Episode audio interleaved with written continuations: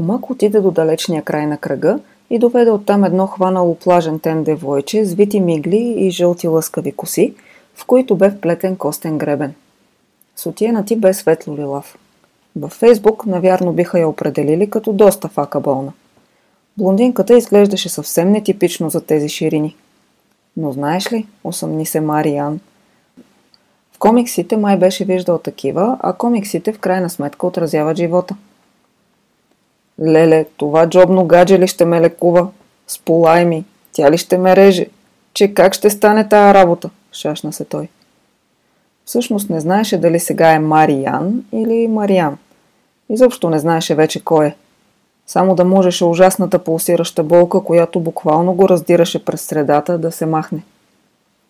Хубавицата се протегна и преплете гъвкавите си пръсти с кебабчестите му израстъци. За миг като че ли болката се отдръпна. После пак изплува на повърхността. А Мариан видя, че въпросната девойка имаше върху голия си корем статус на джокондата, която се хилотеше загадъчно насреща му. Той се взря неубеден. Джокондата си беше. Нямаше съмнение, че е тя. Бе я виждал неведнъж по разните му телевизии и интернети, да не говорим, че я имаше и в учебника му за пети клас. Усмивката й се изменяше при всяко енергично движение на стегнатата кожа, върху която бе разляла загадъчната си мутра. От някъде дотича с подскоци огромен заек с горда осанка и застана изправен на задни лапи до посветената мелурия. Бузите му мърдаха нон-стоп, очищата лъщяха стъклено, обточени с червена около очна линия. Скоклюто приличаше на нашенската порода бял великан. Фермерите я наричат така, защото когато си хапват пълноценно, нейните представители достигат внушителното тегло от 12 кила. По преценката на Мариан, макар и замъглена от болешката, той тук тежеше поне двойно. Гледай ти какви зайчоци се въдят из тия архипелази. А и не случайно е казано въдят се като зайци. Значи навсякъде могат да се завъдят. Здравейте, фрау Мелурия. Радвам се... Ау! Болката отново го сгриза. Радвам се, че на вас се падна да ми помогнете. Ако може само да стане по-скоро. Дланите на стража, който стоеше зад него, отпуснаха раменете му. Младата жрица поведе нашия човек по една кълдерамена пътечка към покрита с треволяци постройка с неогледна оградка, която може и да беше светилище, а знаеш ли, може и да изпълняваше ролята на нужник, съдейки по рояците зажаднели да пият кръв мухи, които се юркаха около нея. Пръстите й останаха все така вплетени в тези на Мариан. Топли и леко влажни. Вътре тя го положи на тръстикова рогоска и му нареди да се настани удобно.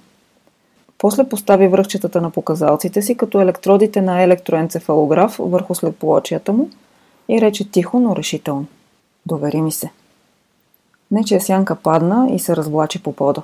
Кумък също бе дошъл. Болката на Мариан достигна нови висини. Ох, колкото се може по-бърже, ако обичате. Не казвам да ме претупвате, но по-усърдно, нали? Бърбореше почти несвързано той. Няма как обаче да стане веднага, въздъхна Мелория. Трябва да подпишеш табличките. А за да ги подпишеш, трябва първо да ги прочетеш. Какви таблички? Ще покясам! Оф! Болката е нещо нормално. Тя е твоят приятел. В момента не знам, що не я приемам като такъв. Тя отиде до ъгъла на стаята, награби един наръч от струпаните там на камара дъщици, избърса най-горната злан от праха и ги изсипа в купом в скута му. Какво е това?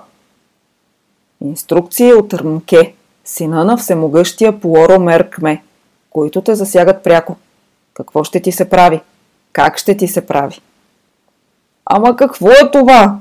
възви Мариан. Болката в ведрото сега го изпепеляваше като прастар астероид, засилен да тресне земята така, че ни един динозавър да не остане на нейната повърхност. Всичко се случва по волята на Пуоро Меркме, да пребъде името му. Намеси се убедително кумък и ниско се поклони. Мариан се загледа с премрежен поглед в иероглифното писмо на табличките. Хубаво, че тъмнокожите шпрехаха на немски. Това е цивилизовано. Но защо ли същевременно пишеха с такива знаци? Тук нямаше грам логика. Впрочем, имаше. Буквите бяха четвъртити, леко окръглени. Дали са сиамски, дали са тибетски или може би малайски. Малайзия не беше ли близо до океания? Откъде да дойде култура на тия микроскопични острови? Естествено, буквите трябва да са привнесени от Юго-Источна Азия, а после местните са научили и немския говоримо, когато Кайзарова Германия е нацвъкала тук училища, та да може и в този гъс на географията да сричат Хегел. Въпреки телесните си тързания, Мариан се почувства горд с натрупаните си от средното училище познания. Беше почти готов да се яви на Стани Богат. Вярно, бе изкарал с 300 зора тройка по география при една клепулха да скалица в механотехникума, но и това му бе достатъчно, за да вържи 2200. Какво има да им сричам на тия дивоти? Вие не разбирате ли, че отвътре ме гори? Аз съм ги изчел, аз съм умрял, докато стигна до последното изречение. Мелория завъртя очи към тавана. И този като другите. Ето ти перо. Трябва да се разпишеш тук, тук и тук. И тук. Едва не щупи перото от бързане. Бяха 15 на таблички, но се изискваше да поставиш парафа си четирикратно на всяка от тях. Вече изнемогваше. Подът се люлееше. Кумък измъкна една табличка от ръцете му. Тук трябва да прибавиш собственоръчно. Приемам изцяло върху себе си решенията на всесилния Армке, сина на всемогъщия Пуоро Меркме. На Мариан му избиха сълзи. Не вървеше да им каже право кума в очи, че трудно може да се измисли по-идиотско име от това на техния небесен първенец. Нали беше в слабосилна позиция? Как? Пу, ор, ом, ер, кме, повтори търпеливо кумък, като пувкаше на всяка сричка по гореописания от деве от него начин. Приемам изцяло върху себе си решенията на всесилния Рмке, сина на всемогъщия Пуоро Меркме. Приемам Пуоро... Какво си написал? Пуоро Меркме. Нали от тебе ти казах изрично, че това име се пише само и единствено с главни букви? Пуп, Ороп, Меркме.